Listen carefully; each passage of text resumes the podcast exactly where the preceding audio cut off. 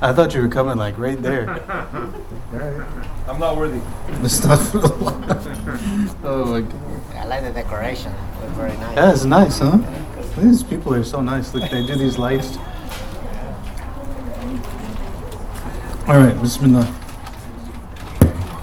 بسم الله الرحمن الرحيم الحمد لله رب العالمين وصلى الله وسلم على سيدنا محمد وعلى آله وصحبه وسلم اللهم صل على سيدنا محمد. صلاة تنجينا بها من جميع الأهوال والآفات تقضي لنا بها جميع الحاجات وتطهرنا بها من جميع السيئات وترفعنا بها عندك على الدرجات وتبلغنا بها أقصى الغايات من جميع الخيرات في الحياة وبعد الممات. اللهم صل على سيدنا محمد طب القلوب ودوائها وعافية الأبدان وشفائها ونور الأبصار وضيائها وعلى آله وصحبه وسلم Is that still okay? Okay. Bismillah. We are on Hadith number 21. I would I don't know if I should say this, but I'll try my best not to stray too far today so we can get through content. but I just wonder if that's a false promise. I'll try. Hadith number 21. yes, I need an قال حدثنا محمد بن إسماعيل قال حدثنا عبد الله بن صالح قال حدثنا معاوية بن صالح عن يحيى بن سعيد عن عمرة قالت قيل لي عائشة رضي الله تعالى عنها ماذا كان يعمل رسول الله صلى الله عليه وسلم في بيته قالت كان بشرا من البشر يفلي ثوبه ويحلب شاته ويخدم نفسه صلى الله عليه وسلم Aisha radiallahu anha was asked, What did the Messenger of God sallallahu alaihi wasallam do around the house or do in his home? She replied, He was a man like other men. It's an interesting expression, actually. Because sometimes we think of what comes after in the rest of this hadith as an exception or some, of some sorts. But she's saying, yeah, he did what other men would do, which is he would remove anything attached to his garments and he would milk his goat and he would serve himself. Sallallahu Alaihi Wasallam.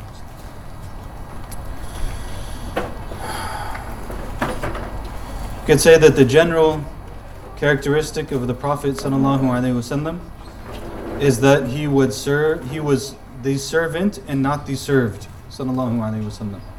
He was the servant and not the served. Sallallahu alaihi wasallam. So he would do what he needed to do. If his clothes need something, they have clothes has something on it. They need something taken off. He'll fix his clothes. If he needs to sew for something, he'll sew it. If he needs to drink some milk, he'll milk the goat. If he needs to do anything, he'll serve himself, he'll serve his family, whatever they need, sallallahu alayhi wasallam, in the time that he's in his home. In the time that he's in his home, he'll do that, sallallahu alayhi wa alihi wa sahbihi wasallam.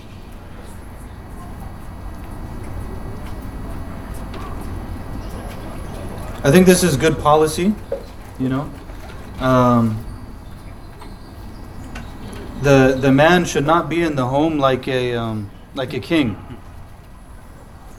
A man should not be in the home like a king. As much as a man would like to be a king, he should not be in his home as a king. Doesn't mean that people shouldn't treat the husband right and the father right or something. That's not the point. The point is that he would do what he needs to do, sallallahu alaihi wasallam. He would, you know, if we were in a modern context, He'd probably wash the dishes, sallallahu alaihi wasallam, and if the house needs to be vacuumed, he'd vacuum the house. He'd do what people need to do for their family in order for their family to do whatever it does. Uh, sallallahu alaihi wasallam. That shouldn't be like a strange thing. Uh, another point is that, as a general rule, I don't know if you can take it from this hadith or not, but I feel that especially, usually it's it's maybe I can make it broader than to just men. I think that people should be able to do for themselves the basic things that are needed in order for life to continue. So, for example, sometimes you'll find a man who says that he doesn't know how to cook anything. Like anything. To me, that's a problem. It's not meant to like blame anyone or something, whatever. I mean, like, Doesn't mean the person has to be cooking like really extravagant meals or something. But the person should be able to, like, if I'm by myself, I can make some food and I can get by and I can wash what needs to get washed and clean what needs to be cleaned, so on and so forth. Same could apply for a woman on any number of different things too. Like maybe there's things that uh, are not normally, perhaps like maybe in a certain family structure, the husband has certain general responsibilities and the wife has certain general responsibilities. Just because they don't fall under your general responsibility doesn't necessarily mean that you should know nothing about it. Still useful to know certain things. Um, for example, I think that it's common in many, at least in my experience, it's common in some Muslim households for the man to be financially responsible. And sometimes you see cases where the woman doesn't know anything about finances. She doesn't understand anything. Like, no idea how much goes into the monthly expenses, how much is needed, how do these things happen, what are like the basis of taxes and stuff like that. I don't think that's good, personally. It's not like a fatwa issue. I just think that it's not good uh, when when uh, a person has no ability, for example, to find a job for themselves if they have to take care of themselves, it's not necessarily good either. You know, uh, it creates an imbalance.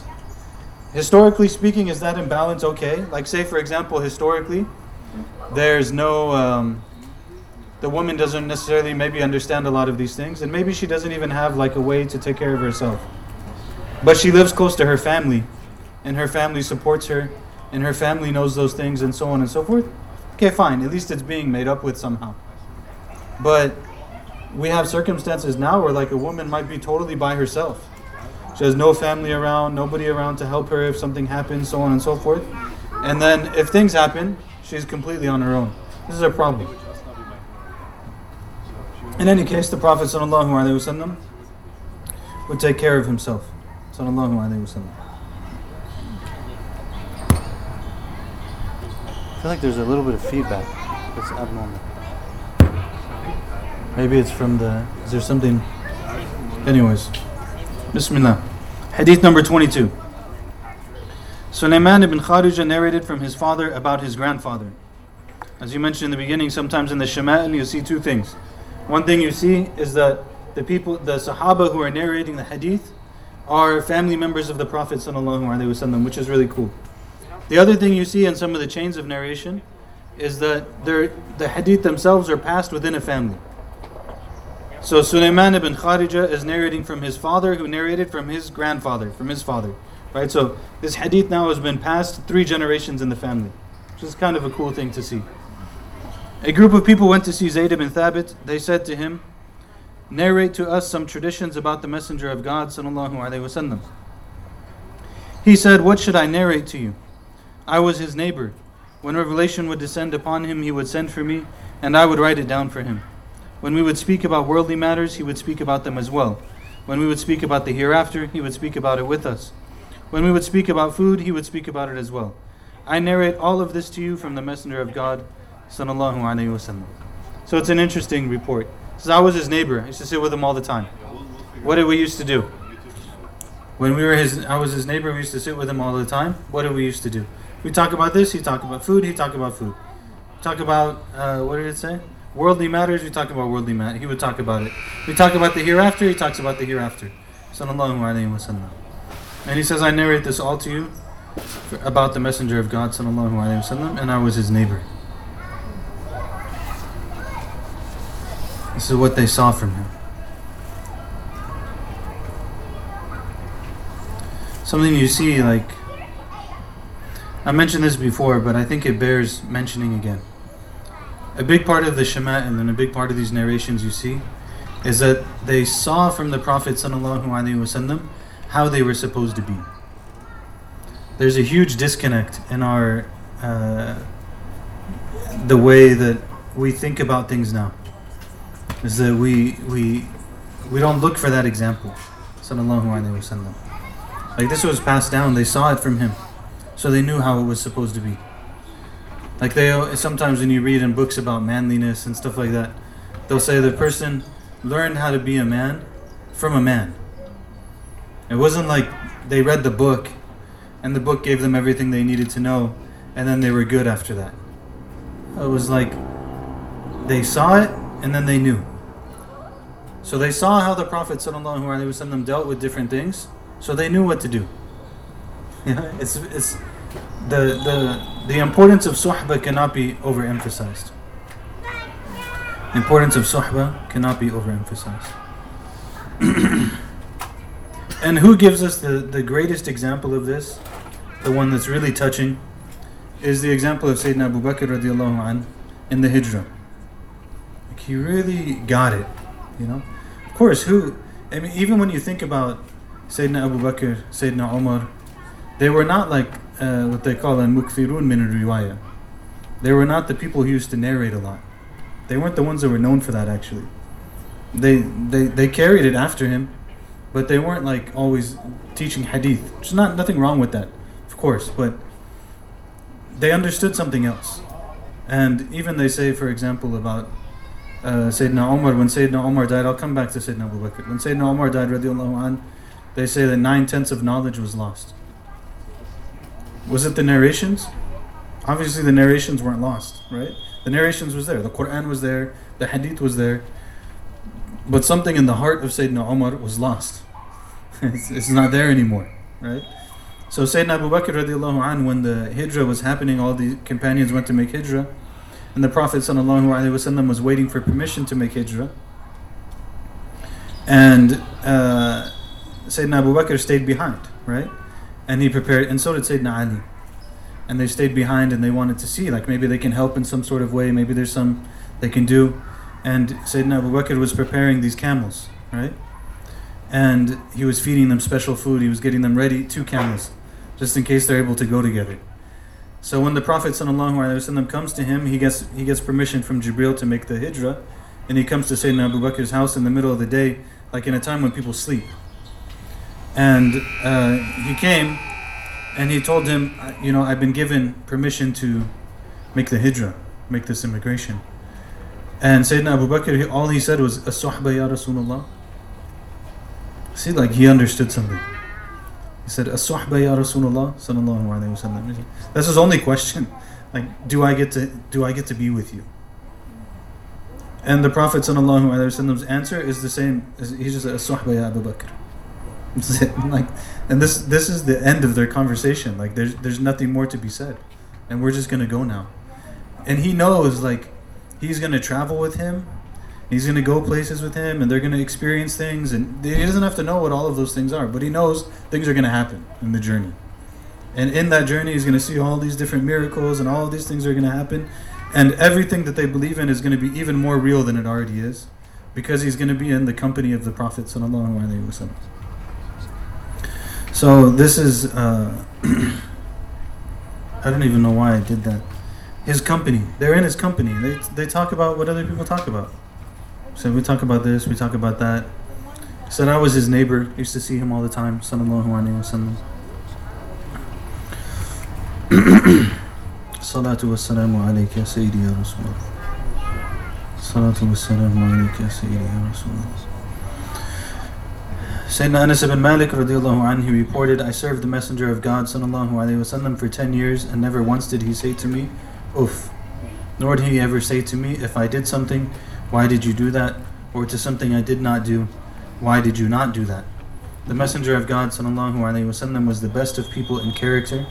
I have never touched brocade or silk or anything else softer than the palms of the Messenger of God sallallahu alayhi wasallam. Nor have I ever smelled musk or perfume as fragrant as the perspiration of the Prophet sallallahu alaihi wasallam.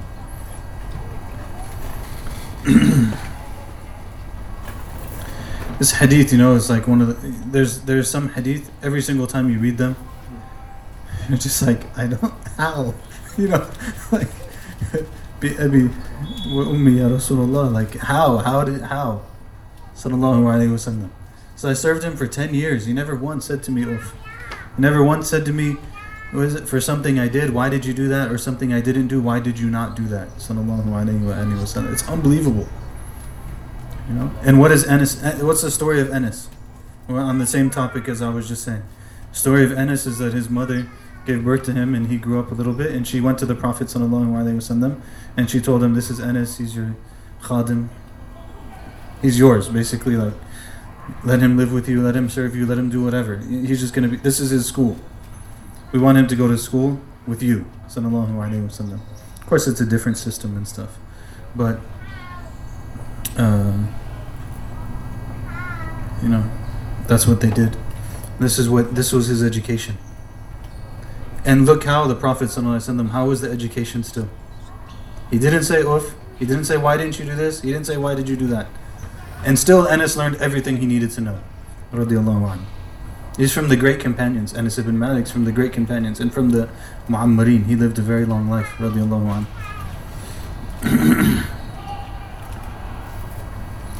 and then at the end, I never smelled musk or perfume as fragrant as the perspiration of the Prophet. Sallallahu one of the things that's interesting is as we get older, we start to um, question things, start to disbelieve in things. You know, like kids love superheroes, they love cartoons, they love all of this stuff. Why? Because there's like a hint of truth in all of these things. There's a small hint of truth in them. Like deep down inside, there's a there's a there's a leaning towards the idea of karamat, that there's miracles, that there's people who do miraculous things that there's people who literally have superpowers in a sense, not in the sense of the, the way that the character has it, but they have other superpowers, you know. And you have powers that exist in the unseen in a sense. There's things that happen around us, we don't know them, you know. Like I, I try to think about and I try to remind myself that, for example, like some cartoons you might see a character where they go into like some sort of super thing and they have like a protective shield around them, right? nothing can hurt them. And then when you read Ayatul Kursi in the morning, Ayatul Kursi in the evening, you put on your shield. When you say A'udhu Billahi, bi kalimatillahi tammati min sharri ma three times in the morning and the evening, you put on the shield. Bismillahi alladhi la yadurru ma'asmi shay'un fil ardi wa la fis sama wa huwa samiul alim. All these different du'as, those are from the sunnah and then there's all kinds of other ones that the, the ulama and the mashayikh have talked about over the years. You could say this, you can say that. Gives you different kinds of protections. There's a, there's a, there's a reality to the. I don't want to call it supernatural because I don't think that's the right word. I think Dr. Jackson has a good word for this, but I can't remember what it was. Um, but there's a reality to these things, and there's a reality to why I'm saying this is because we get older, right? So yesterday, I gave. Uh, I want. I tried to do a little bit of an experiment. It didn't go very far, but I tried it. I gave my son a book, and I gave him the section on uh, basically like the barakah of the Prophet wasallam. It's a famous book. Uh, I forget what it's called in Arabic. Uh, anyways, it's by Sheikh Abdullah Sirajuddin, rahimahullah from I believe Halab, right? From Sham, from Halab. And uh, he was a great muhaddith, and he has this book. Imam Zayd taught it one year in uh, one of these things. Um, so there's a section at the end. It's actually a big section on the barakah of the Prophet sallallahu alaihi wasallam. What happened when he would touch people? What happened with his this? What happened with that? So on and so forth. So I gave him the section. I was like, I want him to read it and see, like, what does he say? You know, like, is it is it going to be the way that like modern people are? That you read the story, like for example, he came across the hadith about the young person who the Prophet sallallahu alaihi wasallam in his youth, the Prophet sallallahu alaihi wasallam put his hand on his head and as this person aged, all of his hair went gray, but the spot that the Prophet ﷺ touched never changed color. Never changed color, right? So, like we we read stuff like that. Modern people now we read stuff like that, and we get kind of like, mm, I don't know. Like we want to take all the fun out of everything. Uh, these things are real. So the the Prophet them. He read it. He was like, I was like, so did you find anything you liked? He's like, yeah, I like that story about the guy. Subhanallah. So the, there was. He says, I never smelled any musk or perfume as fragrant as the perspiration of the Prophet sallallahu alaihi wasallam. There's narrations. I forget who it was. It might have been Umhani or someone else, but the Prophet sallallahu alaihi wasallam. There was a woman from the companions. He would take a nap at her place sometimes. There's probably some story behind it. They're related somehow or something he would take a nap at her house, and if he sweated, she would take the sweat afterwards and put it in a bottle and add it to her perfume. Because there was nothing that's more beautiful smelling than the smell of the Prophet. These are like well established narrations. These aren't like weirdo things that some people passed around and then, you know, whatever. These are well established narrations. So, anyways, that's its own world. We don't have to go into it today. Hadith number 24 Aisha radiallahu anha reported the Messenger of God sallallahu alaihi wasallam was neither lewd in disposition nor lewd in behavior, nor was he loud in the marketplaces. He did not respond to evil with evil, rather, he pardoned and forgave. SubhanAllah, what a expansive and comprehensive and beautiful description. Sallallahu alaihi wasallam. لم يكن فاحشا ولا متفحشا ولا سخابا في الأسواق ولا يجزي بالسيئة السيئة ولكن يعفو ويصفح صلى الله عليه وآله وسلم he was not lewd in disposition nor lewd in behavior. He was not fahishan wala mutafahishan. Sometimes you see this phenomenon in the Muslim community. Alhamdulillah, I think that it's becoming hopefully more and more taboo. But back in the days you used to see it.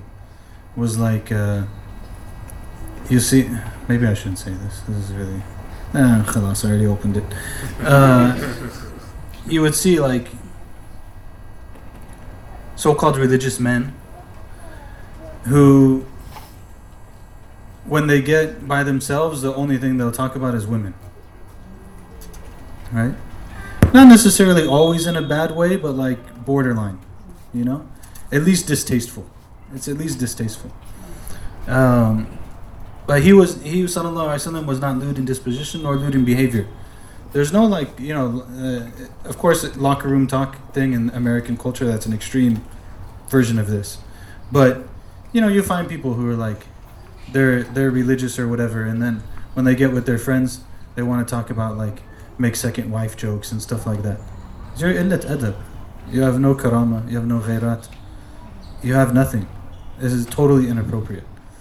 And uh, it reminds me of one of the statements that was uh, attributed to Sheikh Abdul Rahman al-Shaghuri, rahimahullah, who said, we never speak, we don't speak about women. Like he was a big sheikh, so we don't speak about women. We don't, not in the sense like we're ignoring them, in the sense that we don't do that kind of stuff, right? Um, and I remember, subhanAllah, like in, even in like the student of knowledge circles and stuff, you'll see this. Like people will be in a class and then like some topic will come up and someone will always make some dumb joke, right? And it used to be very upsetting. And I remember, subhanAllah, Allah yarhamu, Sheikh Imad, Allah yarhamu, Sheikh Imad Effat, rahmatullah alayh. We were in his class one time and this happened. He was the only person, subhanAllah, a lot of stuff. You, uh, you don't always get what you're looking for. you know, sometimes you're looking for for example, a lot of times when we were trying to study, you're looking for people of great knowledge and great practice.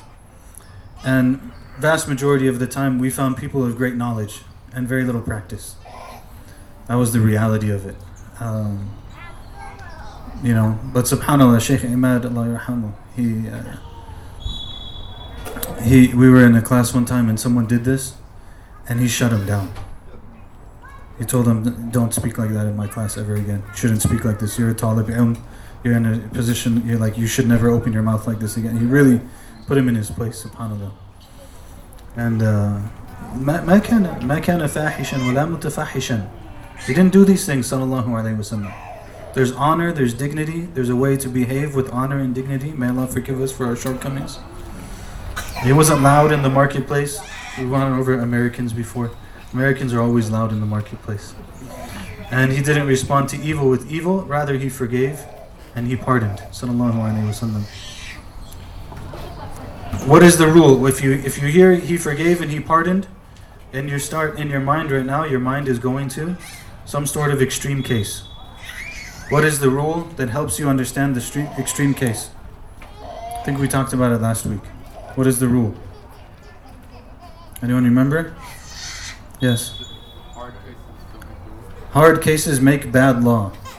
Hard cases make bad law. Hard cases make bad law. Say it to yourself over and over again. Hard cases make bad law. So you, you hear this, you say, oh, he used to pardon, he used to forgive. And then you're like, wait, but what about such and such? Hard cases make bad law.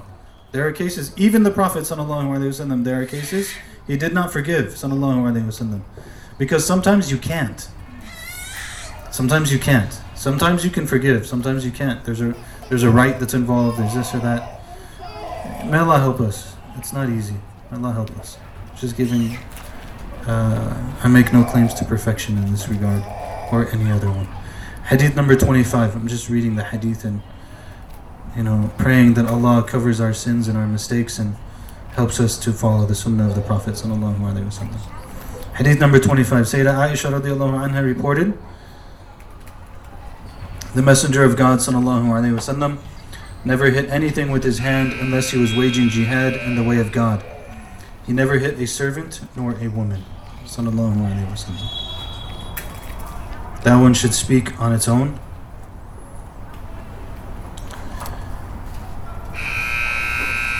You know this idea of like throwing the throwing the baby out with the bathwater. An American, you know, say don't throw the baby out with the bathwater there's a lot of things in, in our religion, I feel like, that sometimes we want to throw the baby out with the bathwater because we, because the bathwater is just so gross, and uh, that's that happens, you know. Like there's a lot of people that will use things in Islam, seemingly, or they'll yeah they'll use things that are seemingly in Islam in order to justify their own ugliness. And that's just their own ugliness. If you gave them anything, they're going to justify it. If they weren't Muslim, they justify it with something else. They're going to use anything they can to justify it because the ugliness is there. The ugliness is going to find something ugly to justify. So they're going to use whatever they can. So you know, people will say, "Oh, this and that," and I'm just, I don't know, I don't know what kind of stupid things people say. But the Prophet sallallahu alaihi wasallam never hit anything with his hand unless he was waging jihad in the way of God. He never hit a servant nor a messenger, sallallahu. I mean, nor a, a servant or a woman, sallallahu alaihi wasallam. Stands on its own. Hadith number twenty-six. I never saw the Messenger of God وسلم, take revenge for a personal injustice done against him, as long as the sanctities of God were not violated, if any of God's sanctities were violated, he would be the angriest of people for that. He was never put in the position to choose between two things except that he chose the easiest, unless that choice entailed sin. Unless that choice entailed sin. Oh man. So there's a short commentary on this, and there's a long one. Prophet ﷺ, first and foremost, it's not personal. If he's standing up for something, it's not personal. If he's angry, he's not angry for himself. He's angry for the sake of Allah subhanahu wa ta'ala. That there's a rule here, there's a principle here, there's a concept here that is worth being upset about, and I'm going to be upset about it. And uh, it's not about me. And there's an interesting hadith actually in this regard. Um,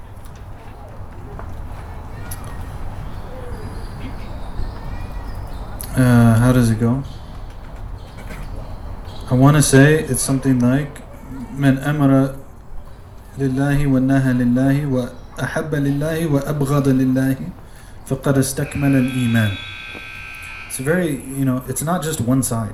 We talk about in the Majlis all the time, like, you know, mercy and kindness and all of the nice things. It's not always the nice things. Sometimes there's things you have to be upset about. He said, Sallallahu Alaihi Wasallam, the one who commands for Allah and forbids for. No, it's not commands.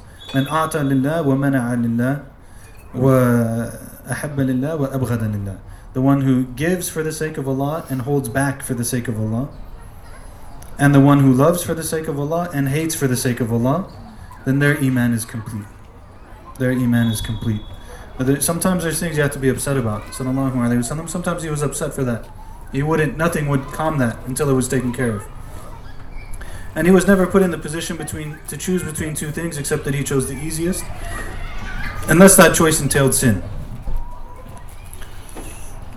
Um, so, what is that saying? That's saying that now you have choices that are within the realm of what is acceptable. Okay? Not necessarily what is required or what is prohibited, but in the realm of what is acceptable.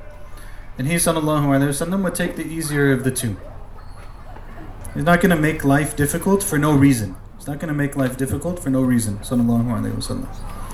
This has been used in kind of like the modern discourse as a reason to take the easier position on every single fiqh issue. So, you know, the fiqh issue comes up. The Prophet would take the easier of the two opinions as long as there was no sin. We'll leave that for a fiqh class. But uh, it's not my impression from my limited studies that that's the way that this was understood historically. Um, but in any case, if I have two choices, like, uh, and this is actually like on a community level. Sometimes this is very important too as a concept. Now let's take it out of the fiqh, take it into the practical. In the practical, there's times where this happens, right? On a community setting, sometimes there's an easy way to do something, there's a hard way to do something. And people really like to do the hard way sometimes, for whatever reason, makes them feel good or whatever. Oftentimes, what happens is you do the hard way too many times, you don't have any stamina anymore. So like it's sometimes good. It's good to figure out like okay, this is the easier way to do it. This is the harder way to do it. For example, I'll give you an example. One of the community members, Allah bless him and increase him or her, whoever it was, uh, tried to figure out how to do the lights. How do we do the lights in a way that takes less time, that's a little bit easier, so on? The first iteration was to use uh, like Velcro straps, which was a really good idea. You know, you get these little Velcro straps, you put them around. But what you find when you do that a couple times is that it's a little bit hard to like take the Velcro and hold it, and then it gets stuck, and then you have to open it, and then you have to wrap it around, and like it's still not as easy as it could possibly be, right? So that, mashallah, this time this individual, I noticed that they came and they had these clip things, right? It's a very easy, simple solution. Saves. Does it save a whole lot? Yes and no. It doesn't make that big of a difference, but it makes enough of a difference that you're not probably going to be as annoyed doing it the 10th or 15th time. First time, everyone's happy. Yeah, I'm volunteering, alhamdulillah, like I'm happy to help, so on and so forth. Three months later, six months later, two years later, five years later, they're not doing that anymore, right? They're irritated about the Velcro and they're like, how come you're saying the same stuff again? And so on and so forth. So, simple thing, but the easier one. Hadith number 27. Hassan ibn Ali reported, we're coming to another Hassan ibn Ali narration. Remember the last couple that are really involved? So Hassan ibn Ali radiallahu anh reported, Hussein said, I asked my father about the conduct of the Prophet sallallahu alaihi wasallam towards those in his gatherings.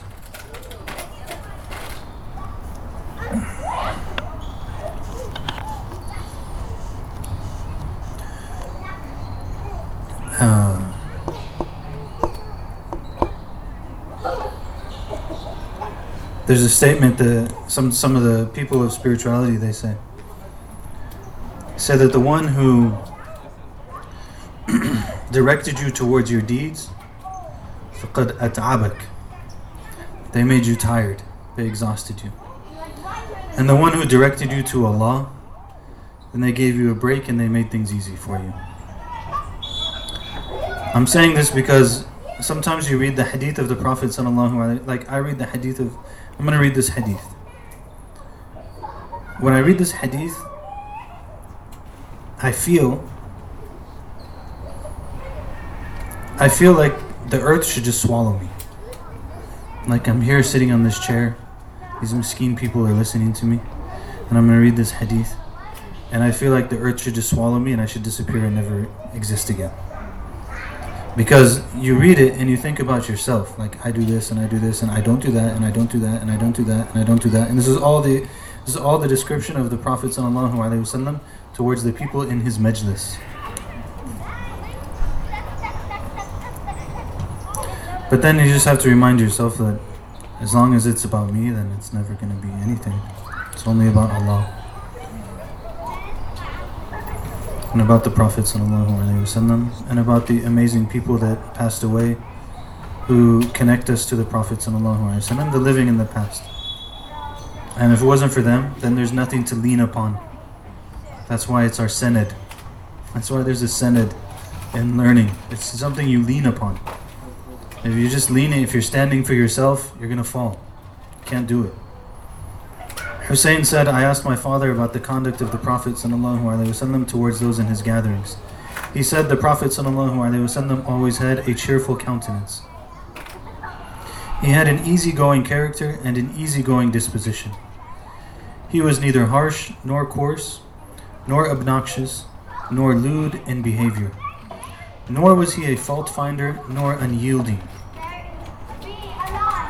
He would overlook things he disliked and would not cause others who desired them to despair of them. He would simply avoid partaking in, of them. This is an incredible description. Should think about it for a second. I'll say it again. He would overlook things he disliked and would not cause others who desired them to despair of them. He would simply avoid partaking of them. So, say for example, you go to the coffee stand. It's a very common American, like normal cultural thing. People will do this. You go to the coffee stand. Yusuf is going to serve you. Allah reward him and increase him and protect him and give him all good. And he's going to ask you, okay, in your coffee, do you want the pumpkin spice, or do you want the what else is over there? White mocha or something? White mocha. And you'll say, someone will say, you go together with someone else. They say, I want the pumpkin spice. And you're like, ew, you like pumpkin spice? That's gross. Why? Why do you have to say that? like, he's, he's the Prophet something. What would he say? Nothing.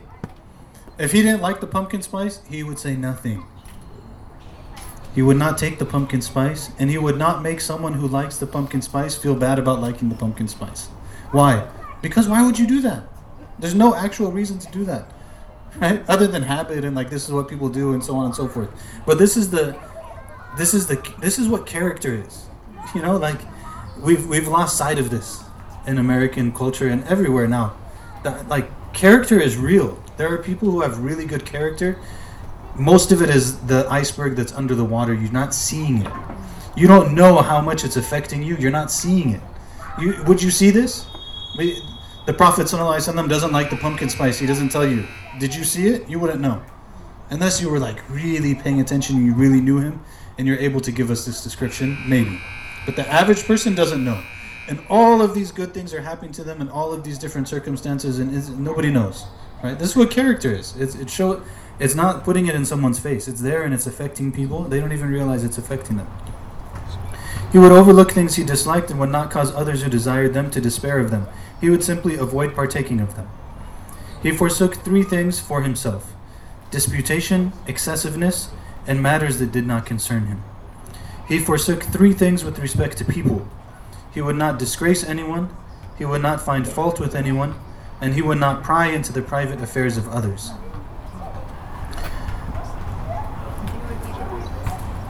Which one? This last, the last. The last, both threes? Yes. Okay. He forsook three things for himself disputation, excessiveness, and matters that did not concern him. He forsook three things with respect to people. He would not disgrace anyone, he would not find fault with anyone, and he would not pry into the private affairs of others. Now, you know, we always say, we always talk about Hadith Jibril and how the different disciplines of Islamic studies they influence each other. Okay? So I'm going to read this and if you don't study fiqh properly, what one of the things fiqh teaches you, okay, it's a very important thing, teaches you what is an appropriate conclusion from this piece of information. What can I conclude with high levels of certainty? What can I conclude with low levels of certainty? What can I not conclude from this? What would the exception to this be? These are the things you learn in fiqh. Like, okay, this is the general these are the exceptions to the rule, so on and so forth. Why am I saying this? Because people often read these things and they take it in the wrong way. So, for example, it says, He would not pry into the private affairs of others. So, someone, maybe someone finds out, they're not prying into the private affairs of someone else. They find out, eh, for example, let's give, an, let's give a horrible example. First one that comes to mind. I think someone told this to me before. I think that's why it's coming to mind. I'm not saying this is right, but if someone physically abuses their child in their home, this is wrong, okay? Everyone, just make sure everyone's on the same page. It's wrong. But you have, you can't go into their home and figure that out, okay? Someone drinks alcohol in their home, even in an Islamic state. You don't go into their home and figure out, like, oh, they have alcohol there and get involved and stuff. What they do in their home is their private space. If it leaks out into the public, it's different. So, so, so you go to the masjid, billah, inshallah, it never happens to anyone. But this was actually now, I remember now, it was a story a brother told me. You go to the masjid, and you find someone is hitting their kid in the car. Okay? Is it now their private affair? Can they come to you and be like, this is, why are you prying into my private affairs? No, it's a very simple answer. You made your private affairs my public business, and now I am obligated by the Sharia to stop you. It's your fault. if you didn't want me to get involved, you shouldn't have done it in public. Okay? So this is what I'm trying to say is people will take these things and they understand that they make the wrong conclusions from them. Right? So it's not necessarily even the case. For example, someone might know something about someone's private affairs, not because they were digging into the person's private affairs, but because it was brought to them. Maybe they were trying to. They, someone wanted them to intervene. Someone wanted them to get, you know, whatever it might be. So any number of reasons for it, right? Do they want to be involved in that? Probably not. And then they were told something that now they have to be involved. Okay, it's like not always what you want, but it, it happens that way. You understand the point I'm trying to make? Okay.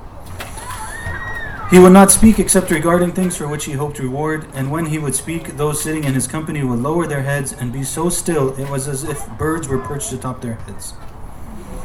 Only after he would stop talking would they speak. They would not dispute with one another when they would speak in his presence. They would listen attentively to anyone who spoke in his presence until that person was finished. Their conversation with the Prophet وسلم, would be based on the first of them to come and speak. Okay, so whoever comes first, they have the right. This sometimes becomes hard in like for teachers and stuff. This becomes hard in gatherings, right? Because sometimes you finish and someone wants to talk to you, so they come and talk to you. Someone else maybe is waiting, but that person already came and talked to you. They're the first one that came. You listen to them. When they finish, they finish. If the other person leaves, the other person leaves. What can you do? Right? It's it's a tough thing to balance. Uh, their conversation with the Prophet ﷺ would be based on the first of them to come and speak. He would laugh at what they would laugh at, and would express amazement at what they expressed amazement at. He would be patient with the crude speech and request of strangers. So his companions would bring them to the Prophet. This is an interesting thing, right? So when people would come and speak in a way that's not really polite or appropriate or anything, the Prophet ﷺ would be patient. His companions that are with him, they're not going to do that. Right? Like the ones who are with him every single day, they learn from him, they spend time with him, they live with him, sallallahu alayhi wa sallam, they're not going to act like that. But sometimes someone else would come and they act a little bit crazy. And they would bring the, they would bring those people to the Prophet sallallahu alaihi wasallam because they know like they're going to ask things that they wouldn't ask. They're gonna they're gonna learn things from that interaction that they wouldn't be able to learn otherwise. Um, and this is part of hikmah, right? They know also like who knows best how to deal with the situation. The Prophet knows how best to deal with it.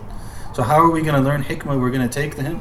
How do we learn wisdom? We take the tough situation to the person who has wisdom, and we watch how he deals with it.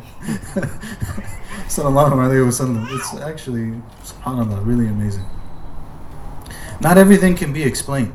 You know, this is also something in Islamic work is really important, community work and stuff. Not everything can be explained. Not everything subjugates itself to very clear rules. You know, people read um, what's that book, The E Myth Revisited, or something like that, about entrepreneurship, and like they read about franchises and they know about franchises and the way they work and how important it was for their business to like specify everything so that why so that you go and you know you're going to get the same thing yeah, but you're always, generally speaking, in a franchise, you're going to get the same thing that you expected to get, but it's never going to be awesome. it's very rare.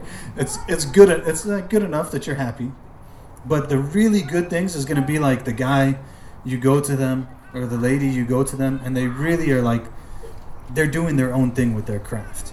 You know, you see this with street food sometimes. Subhanallah, when you go in like the Muslim lands and stuff, you might go and like see the way the random guy makes tamia in the street in Egypt. It wasn't like there's a manual that says, look, when you make tamia, you do this and you do that, and then you put it this way. You don't. You're not going to see that. You're going to see this guy. He's going to have like his own flair for how you do it. He's going to come and he's going to like flick the falafel in a certain way, and he's going to check the hotness of the oil. He's going to know everything. Like he's going to have his own way of doing it, right? The Arabs they say arsin hakiman wala tuwasi. This is an important one. Arsin hakiman wala tuwasi. Send someone who's wise and don't tell them what to do. That's it. Like I don't want to tell you everything. Like just go and do that thing. You figure it out. Handle it. Get back to me afterwards. Let us know what the situation is. But that's like you want. That's those are the kind of people you want. You know, people like you. I don't have to worry about giving a bunch of instructions. This is what we need to do. Go ahead and handle it. And we have to develop that over time. It doesn't just come.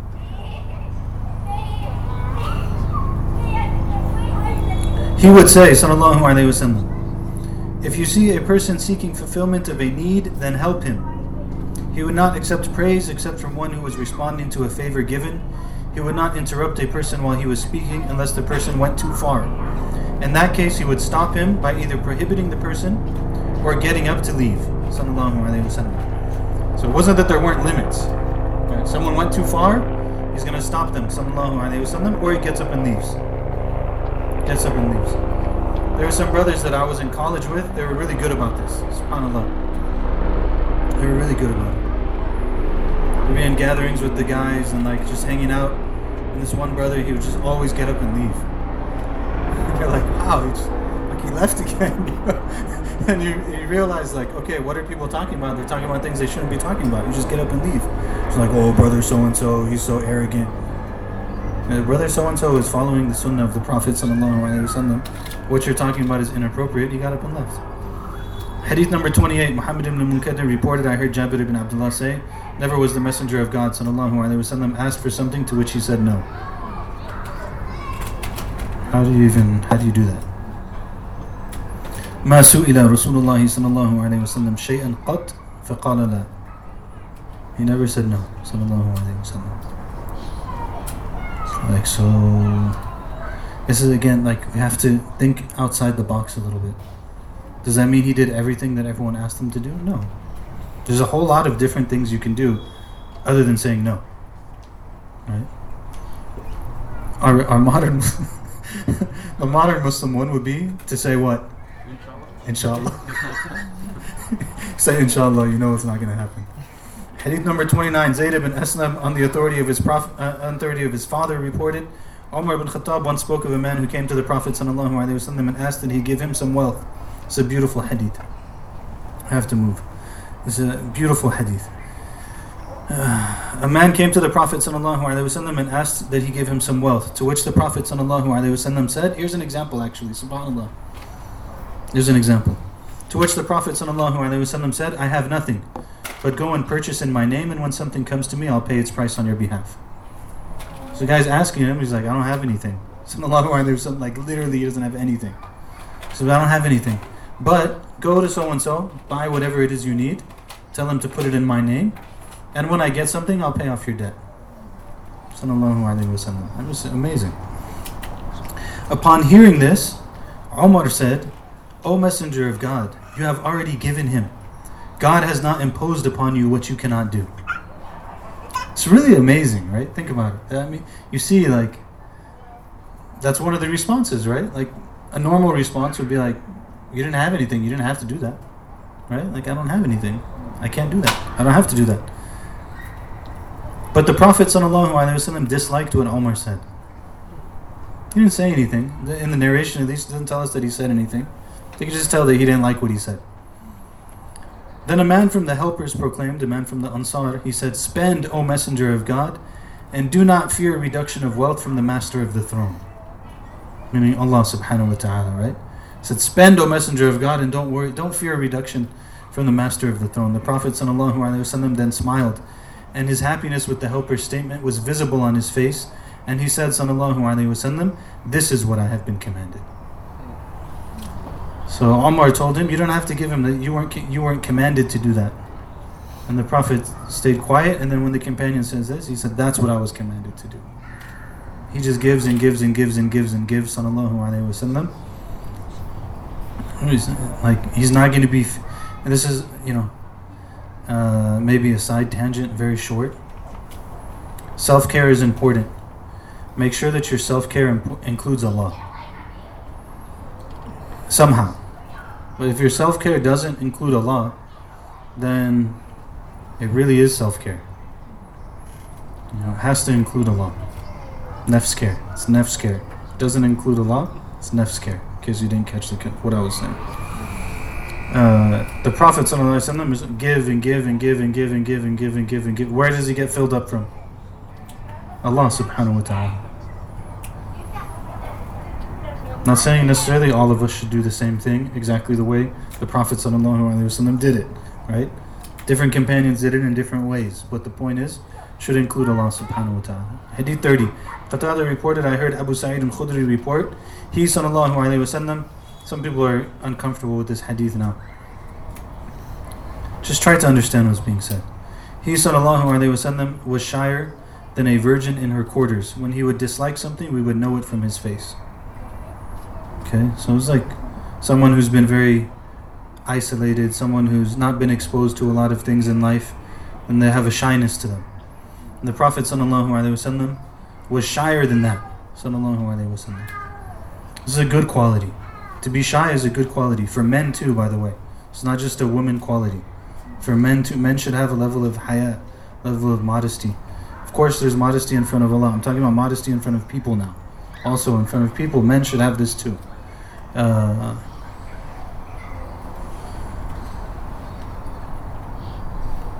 there's a hadith where the Prophet ﷺ passed by two people.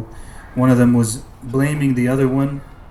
Kennaya Ibuhu Fin Hayat. And he was blaming him about being too shy.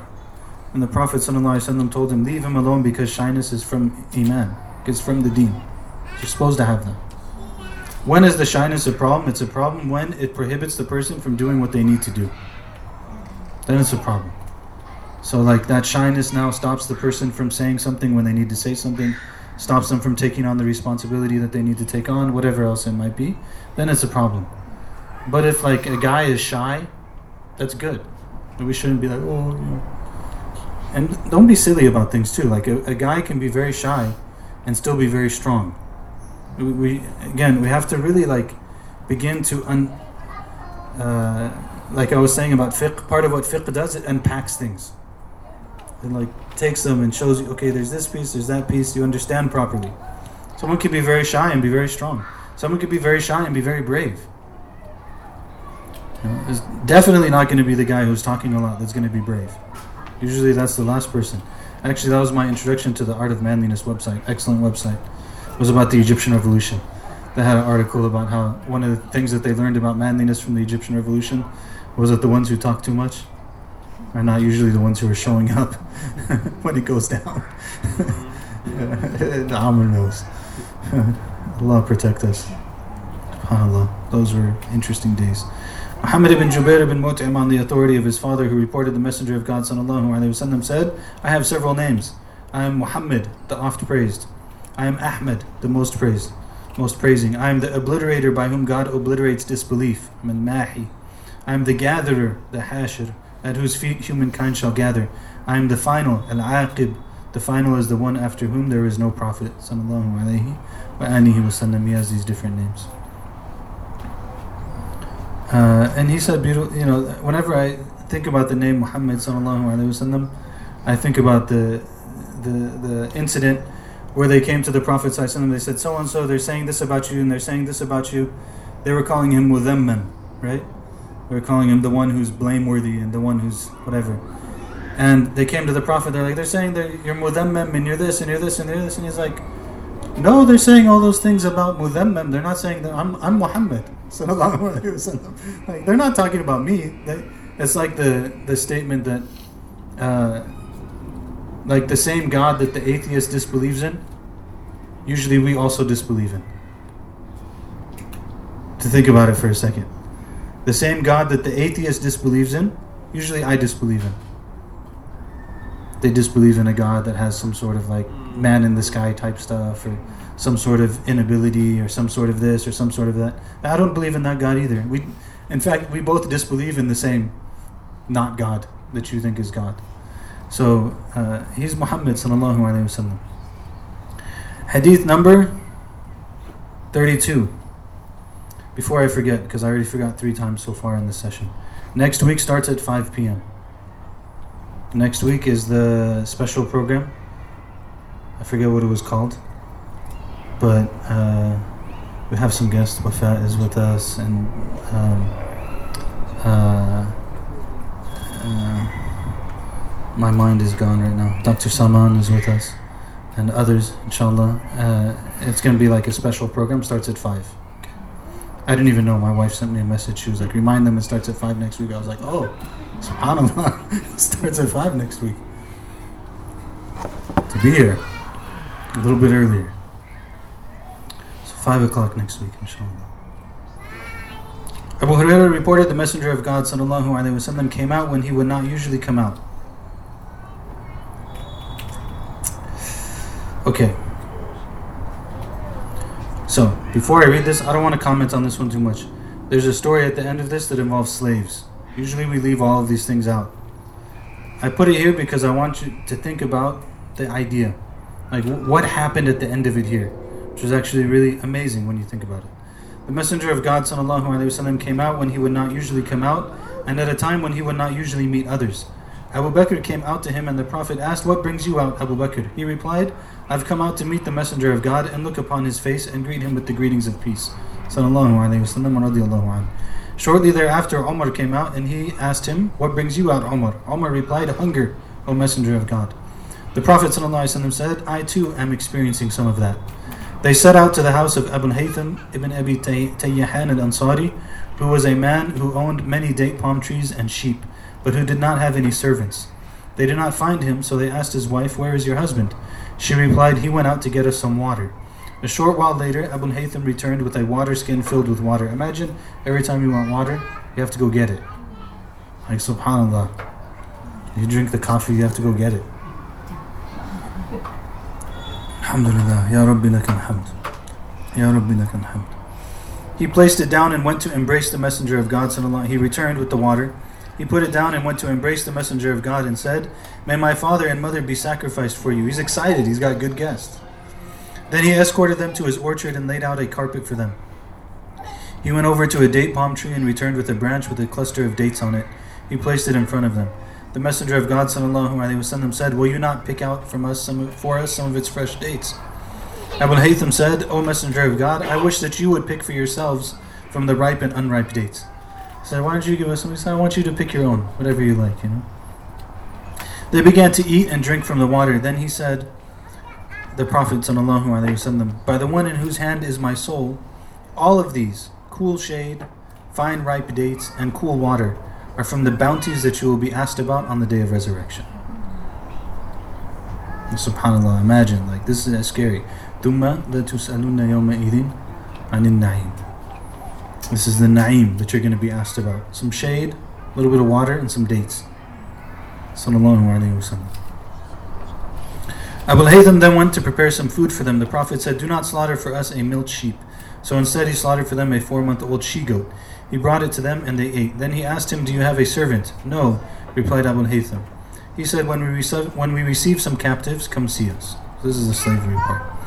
Two captives were brought to the Prophet وسلم, and so Abu Haytham went to see him. The Prophet said, Pick one. And he said, Pick one for me.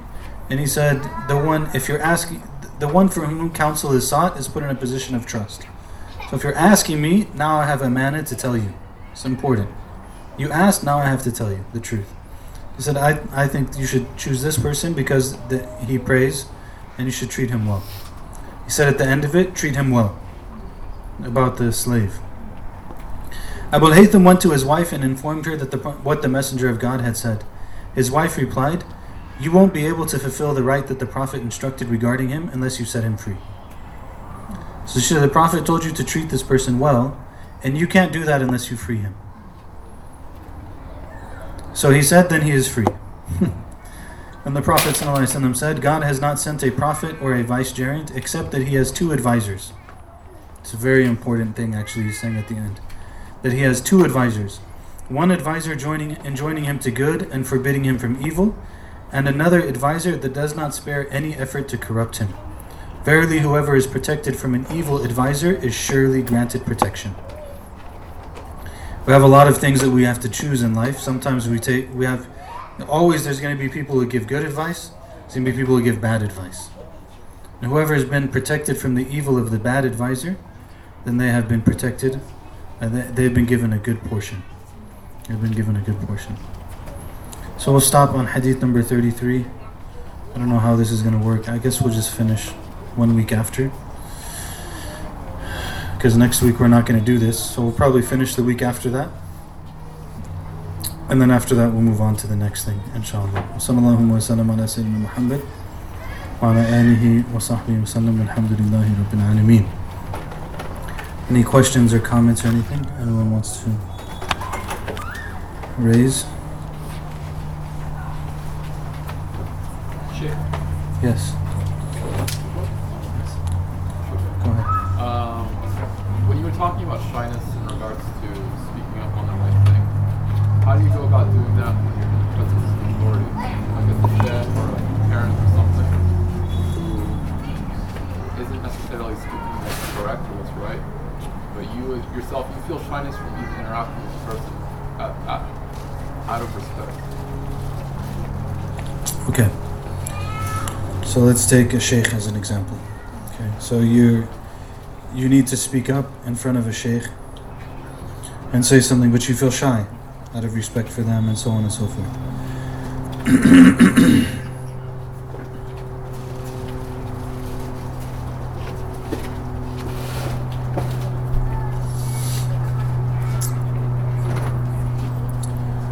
Uh, it's difficult.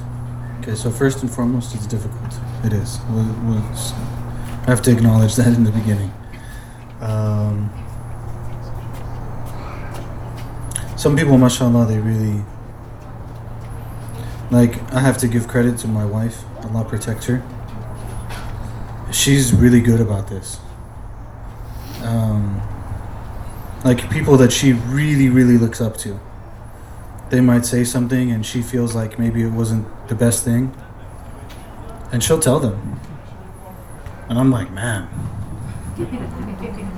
you're sincere. Like that takes some sincerity you know? You really have to say like why am i doing this? Why is it important? So you tell yourself all those things and then you go and say what needs to be said you know? Not in a way that's impolite or anything else you know? You because you want what's best and you want good for them and for the people. And especially if it's something that's kind of like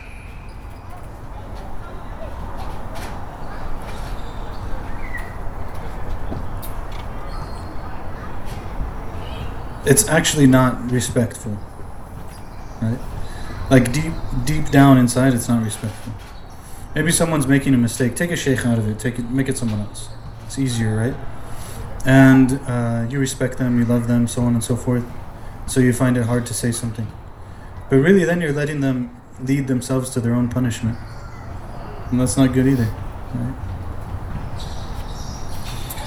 You know, really, sometimes, subhanAllah, you see from the companions incidents, and you're like, man, they really understood. You know, like the incident in Badr, where the Prophet ﷺ took the army and they stopped behind the wells. And the companion told the Prophet ﷺ, they said, Ya Rasulullah, did you stop here out of the strategy of war or did you stop here out of revelation? And the Prophet ﷺ told him, I stopped here out of the strategy of war. He said, if it's out of strategy of war, then I suggest that we stop actually in front of the wells so that we can control the water source and it'll be a better position for us and so on and so forth. And he explained his position and they did that. So, you know, sometimes sometimes it's useful not everything's the same. Some things are very clear, kind of you need to say something. Sometimes you don't understand why they did something they did. Sometimes you need to ask a clarifying question. Why did you do that? Is there a reason why you did that? So on and so forth. Sometimes, but you know, oftentimes people just need your advice. We need each other's advice. This is the danger also of becoming too like. When advice is given in a really rude and disrespectful way, then the response to that is that you don't want to hear anything from anyone. And the nafs in the first place doesn't want to hear anything from anyone. So when you combine the two, then it's a really bad scenario, right? But we need advice from each other. So.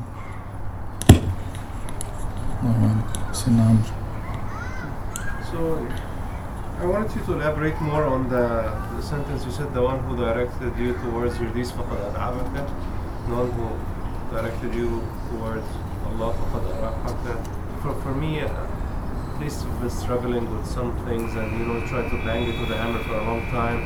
It just doesn't work and sometimes you take a completely different approach and you find these things align naturally and you're able to get rid of bad things in your, yourself. So what, what you were trying to say with, with this sentence, I don't understand.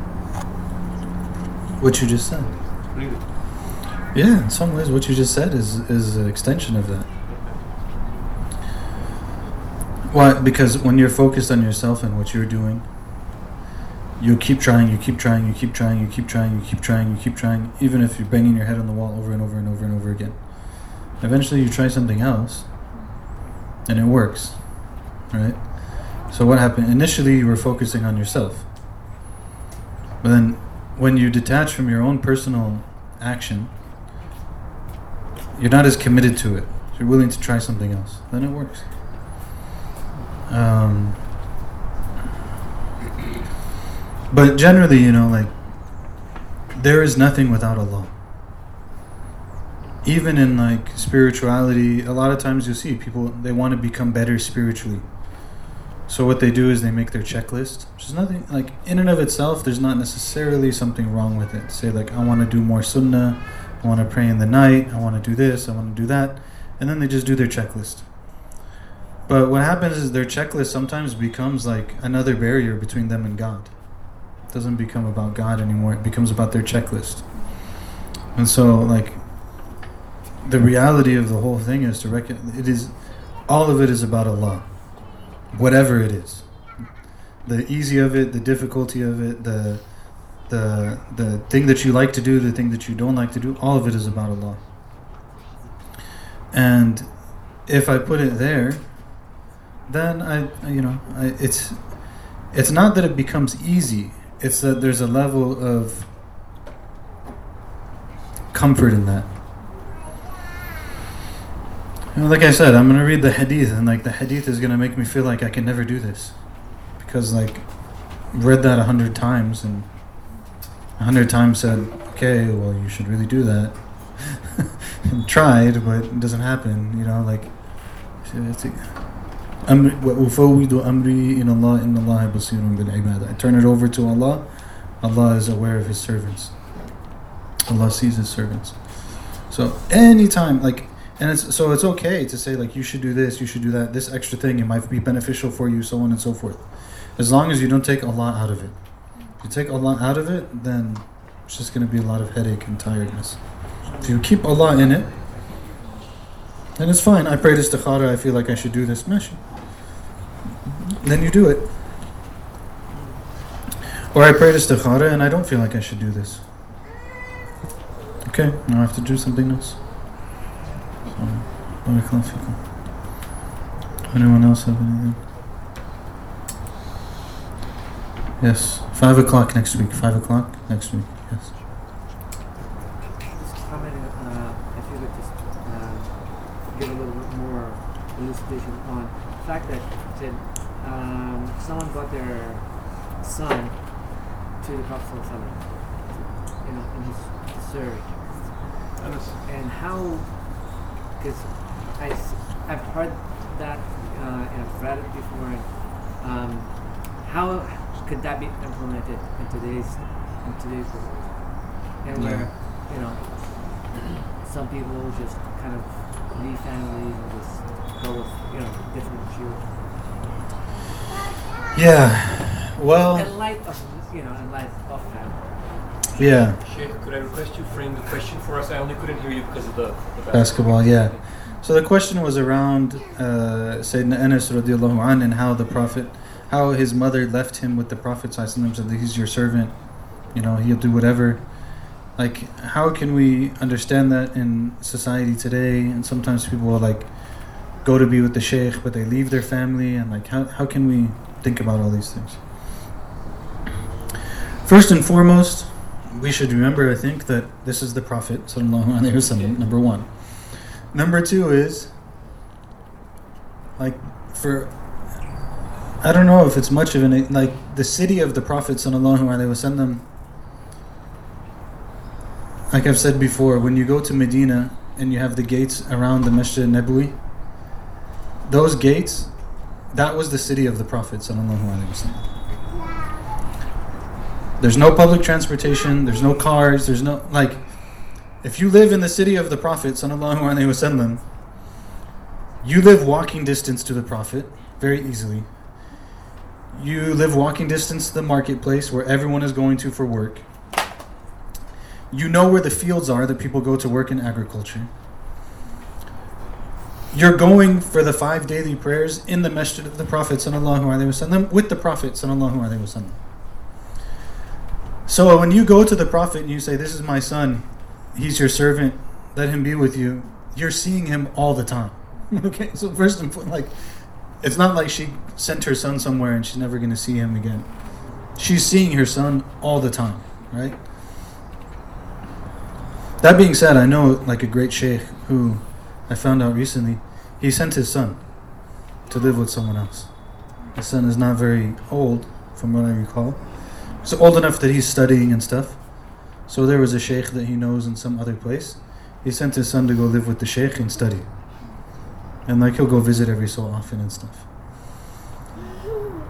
Yeah, to, if you're gonna do this, be very, very careful. That's all I would say. Be very, very careful. Don't do it on a whim. Don't do it on, you know, whatever. Be very, very careful. And, you know, know what you're doing. Um, I know someone locally in our community in Southern California. Uh, the father now has passed away.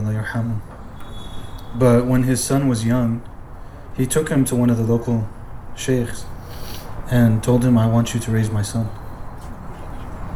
And and the father was a, like a, but as far as we know, Allah have mercy on him, a really good person.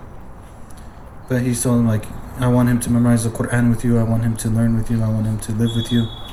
And he took him to him, and he he, he took him in. Subhanallah, he was like a young, he was young too. The sheikh was young. He was married. They didn't have any children yet, I think, at that time. And he took him in, and like they raised the kid. They were local still, you know. They see him and stuff like that. I just think, whatever. If someone's gonna do this, this is a very exceptional thing. It's a very exceptional thing. Uh, I think one thing too about the Prophet wasallam that's important, and and the reality of those societies that's different than ours. It's hard to hide in the society of the Prophet. And I don't mean that in the sense of like you're disappearing. I mean that in the sense of like who you. It's hard to hide who you are. Sheikh Hamza Yusuf wrote something beautiful about this in regards to Sheikh Murabit al-Hajj. Allah, Allah yarhamu. You can probably find it online somewhere. And and about like their community in Mauritania and the way that like you live in a tent and like your whole life is outside basically. Like everyone sees you all the time. So there's no their public and private is all mixed. So it's not like someone can show themselves one way in public and then they're totally different in private. And the Society of the Prophet Sallallahu is like that. They don't have a front door; they have a curtain. Even like it's not a door; it's just a curtain. They, they, they are praying and they, they pull back the curtain. They see the they see the Prophet You know, like there's a it's it's very difficult to hide. So I think that one of the challenges with our, our societies now is like like the Prophet Sallallahu was there in front of the people every single day. You knew exactly who he was, sallallahu alaihi wasallam even for like ourselves. We're, we're public figures quote unquote but how much are we really in the public?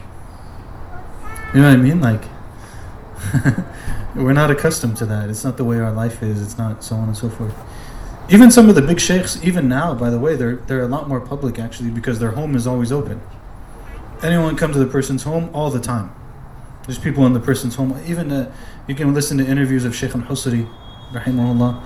His daughter says that about him she says, Our home was a home. We were feeding people all the time. And the lady's like, Well, didn't that make you tired? And so on and so forth. She was like, No, we loved it. This was our life. This is what we did. Fadilat the Sheikh al Walid, you know, like our, my respected father, the Sheikh, he had guests. And we loved to treat his guests. And we loved to honor his guests and so on and so forth. He was the great reciter of the Quran, and like people are coming to his house all the time. Some people had special chairs in his house. Sheikh Shaltut, for example, rahimahullah was one of the Sheikh al Azhar. He had a special chair in Sheikh al Husri's house, like you know. So people come all the time. Open door policy. When you know people like that, it's different. You really know them. You know. So Allahu Alam. Those are just some thoughts. Yes. I have kind of like an off-topic question. Welcome, Jenna. Okay, so you know to tahajjud, you sleep and then you wake up and pray tahajjud. So what if you just sleep late and then you pray before you sleep? Does it still count? By definition, it's not technically tahajjud. Tahajjud is, by definition, prayer after sleep. But is it prayer in the night? Yes. It's qiyam al-layl. It's qiyam al-layl. It's prayer in the night. It's a good thing. Should still do it. If that's if that's your tartib, then you should do it that way. Pray in the night. It's good. Doesn't have to be that. Sleep's a necessity. For it to be called tahajjud, if you're going to call it tahajjud, sleep is a necessity as far as I know. Allahu alam. But, you know, like Qiyam al-Layl is still very praiseworthy. Qiyam al-Layl is very praiseworthy. And really is one category. Not- this is just, I mean, it's all meritorious. Praying in the night is all meritorious.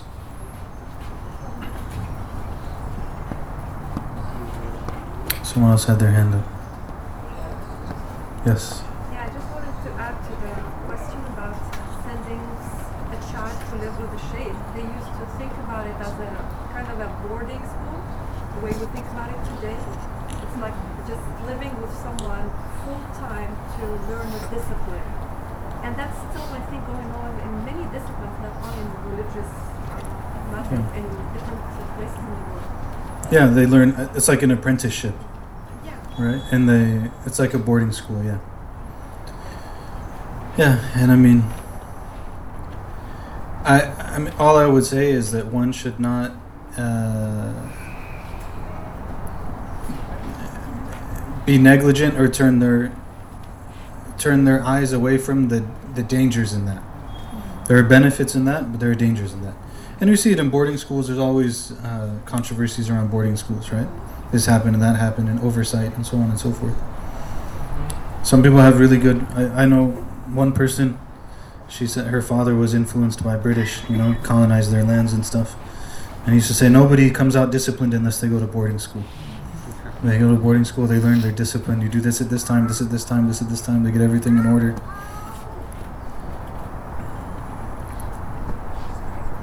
It takes a lot of trust. I myself don't have that kind of trust. I don't have enough trust to let my kids go into another room with the door closed. That's the world I live in because we get people's cases all the time and stuff. Yeah, I don't even have that kind of trust. I don't have the trust for sleepovers. You want to spend that? Spend. Alhamdulillah, my kids aren't old enough yet. I don't have to argue with them about it. It's coming. Eventually, it's coming. I want to spend the night at my cousin's house. No. I'm extreme. Are there people that I might consider like sending my son with to live with?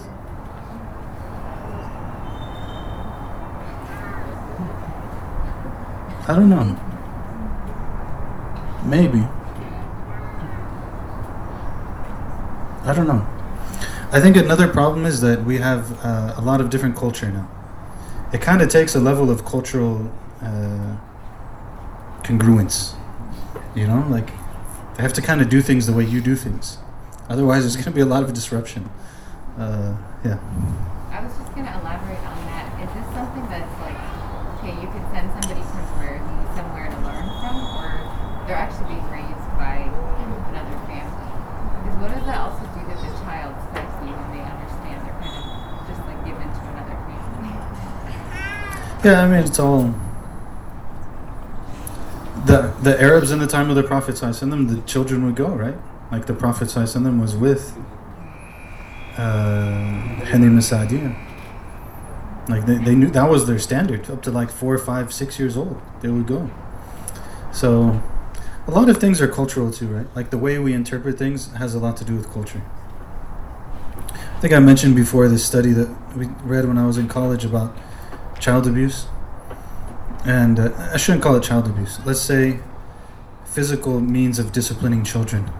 And they talked to kids that were raised in Korea and Korean kids who were raised in America. And their parents are using the same methods, right?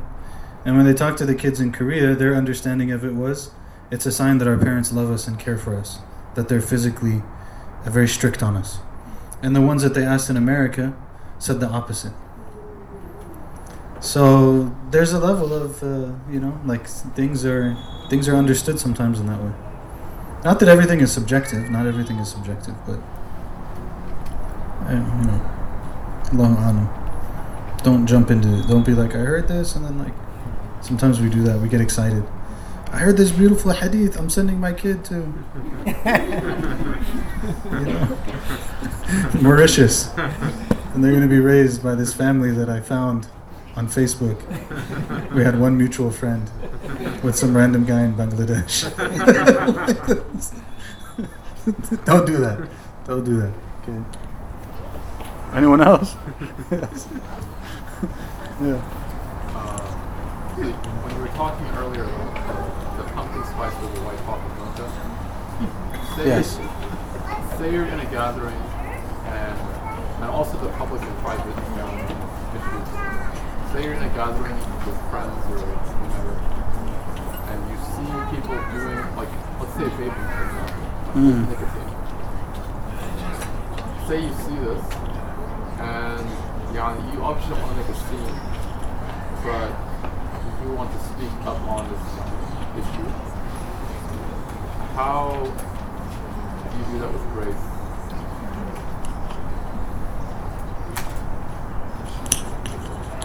I don't know. Uh, it's hard to say. I mean, it's like I said before. It's it's hard to say. Each situation is different, and you know the, the you know the details of all the figures that are involved.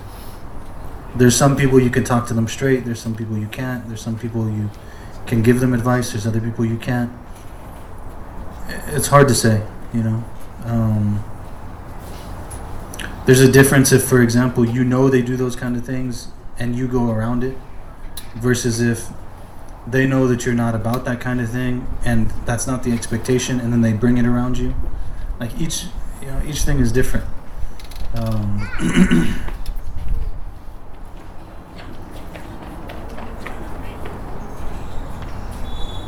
yeah, it's hard to say. uh, because what often happens, what I see, is that the person who calls them out for it is often ostracized from the group. Yeah. And that is difficult for me to see or a person to experience just because they believe that, oh, we're friends, we're all Muslims, we're Yeah. So, I mean, look, we have a right to decide what we want to be around. We don't necessarily always have a right to force that on other people. So, but they also don't have a right to force it on us. So, like, if it's been made clear to them that I don't want to be around this kind of stuff and they want to do it anyways, and you tell them, like, hey, man, I thought we already talked about this, whatever, and they're like, oh, they ostracize you. Alhamdulillah. They ostracize you. It's okay. Um, I mean, I just, in general, I don't think we should be rude. In general, I think we should try to be polite. We should try to make sure people understand that we care about them. That's why we're saying anything in the first place, and so on and so forth, without being patronizing. But every situation is different. There's cultures, there's situations, there's people where like it's okay to be a little bit rough, you know. Just be like, hey man, I thought I already told you. You need to get that out of my face right now. You know, like sometimes there's people you can talk to them like that, and it's okay, and they'll understand it. Whereas if you tell them, oh brother, you know, like I know you've been going through a lot, and it probably helps you relieve stress. and like you start going into all this stuff, like it's not gonna work, you know. so each case is different. Long Island. Long Island. And don't be like as long as here's a I'll, I'll give you another principle as long as you didn't do something wrong don't be afraid to make a mistake okay so like as long as you didn't do something wrong don't be afraid to make a mistake if i'm trying to if I'm not being rude, if I'm not being abrasive, if I'm not being disrespectful, if I'm not doing all of these things, and I try to share something with someone and they take it the wrong way and they get upset, okay. Like this is how we learn. Nobody nobody like learns how to handle all these things by going through nothing. All these people, when we look at the Sahaba, we look at the Prophet, again, they lived in a society where people spent a lot of time with each other. So, like, the Prophet grows up in the lap of Abu Talib. He grows up in the lap of Abdul Muttalib, who was like the greatest man of his time. So he's from the age of five years old, six years old. He's seeing different things. He's seeing conflicts. He's seeing discussions. He's seeing, like, he's learning all of these things. We don't usually have that. Like, we grow up, we go to school. Maybe we make some mistakes in school. We learn that stuff. Maybe we don't. Maybe we're kind of sheltered. We don't deal with people, whatever. In our home, our homes are like very insulated. We don't, you know, we don't have all those opportunities. So sometimes it's later in life we're learning these things. Um, it reminds me of a rap song, actually. What did you say? It's a really good line. I think about it sometimes. I'm like, man, something along the lines of like getting getting into arguments with people on purpose to test his poise. Right? Like, like I'm uncomfortable with this situation, and I'm gonna do it anyways because I want to like I want I want to deal with that discomfort a little bit. You know, like I'll, I always think of RPGs, like the role playing games, or like you think back in the days, like you know, like Link. If you want Link to level up, Link Link has to get experience points. you get more experience points, you level up, you level up, you level up. Same. Life is very similar. Like there's you can't escape experience. You just can't. I mean, that's why all all professions that really do really heavy duty things have experience as part of their training. Medicine has it, therapy has it, counseling has it. You know, all types of like trades. If you- you're going to be an apprentice, you're going to you have to go there and you have to do the work, right? Relationships are very similar. Like we have to do the work. We have to get into them. We learn things through that. Sometimes it, it's better, obviously, if we do that earlier because this, as we get older, the stakes get higher and higher. That's the that's the challenging part. So we have to figure out how can we do it in ways that are maybe we can put ourselves in situations that are less the stakes are lower, but we get a chance to learn something. You know, and I'm intentionally going to put myself in that situation. Um, that's why jujitsu is so great. You're like, what? Jiu-jitsu is so great because when you spar, you can spar at full strength. Whereas, like in striking arts, you can't you can't really spar in the same way because if you're sparring in full strength, you're gonna hurt someone, or you might hurt yourself, or it's gonna end. right? But in grappling arts, you can spar at full strength, so you really like you get to really test it and it's not just like you learn this technique and you don't get to know what it does. You, you get to really try it. Life too, we have to, we have to like spar a little bit, put ourselves in situations that we have to deal with them. When I was an imam, I really felt that. It was really like that, because like every single day I went to work, there were a lot of things I didn't want to do. Now I'm a little bit older now, and like it's not the same. My community's, you know, different. There's still a lot of things I have to do every day that I don't want to do. But especially then, when I was like a new graduate and I was a new imam, and ICI was a big community and stuff. Every single day, there's stuff like, man, I really don't want to do this. Bismillah, get pick up the phone and call it, or like talk to uncle and do this or whatever it might be that I really don't want to do. You know, this is how we learn these things. Yes, sure. You were speaking about the not prying into other people's business and the example of the guy hitting a kid in public. What if a child is telling you about abuse that's happening within home? Well, first and foremost, you should know the law. So, if you're a youth group leader, if you're an imam, if you're a teacher, if you're a counselor, uh, Fatima can add if, if you need it. I think doctors too. There's a lot of people who are mandated reporters, meaning if the child tells you about the abuse, you have to report it by law. Uh, outside of that,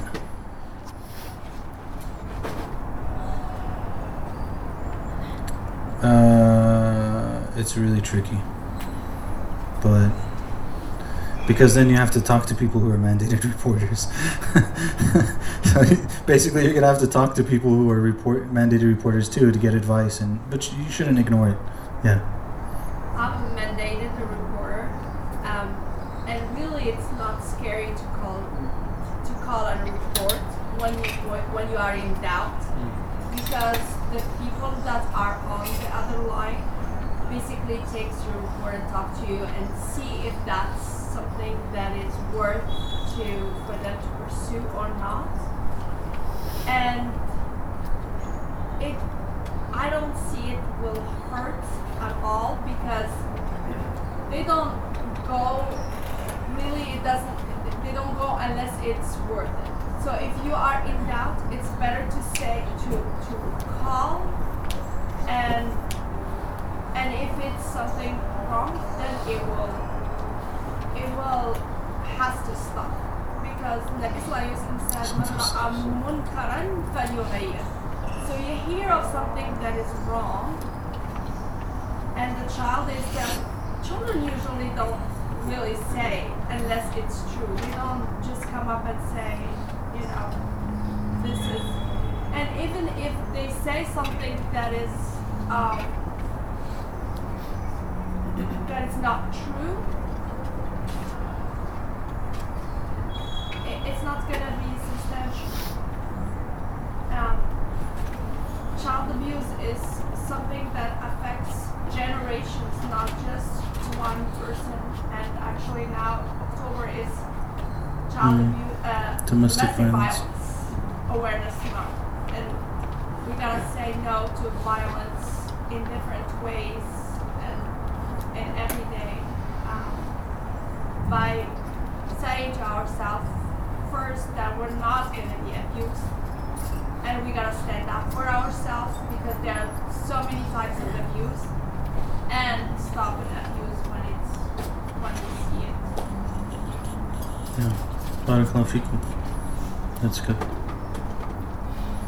Yeah.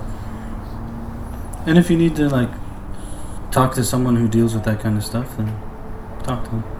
Talk to therapists, talk to counselors, talk to people who work in social work. Yeah. We have non-profit organizations that are Muslim or Yeah. if you're in doubt and you we usually are afraid that we're gonna split the family, we're gonna cause problems Yeah. and, and things like that. Um, so we can talk to them. Inshallah. Yeah, very good. Barakallahu feekum. Alright, shall we close? Pray Aisha. سبحانك اللهم وبحمدك نشهد ان لا اله الا انت نستغفرك ونتوب اليك ونصر ان الانسان لفي خسر الا الذين امنوا وعملوا الصالحات وتواصوا بالحق وتواصوا بالصبر جزاكم الله خيرا everyone I keep forgetting that we actually like I keep starting class and forgetting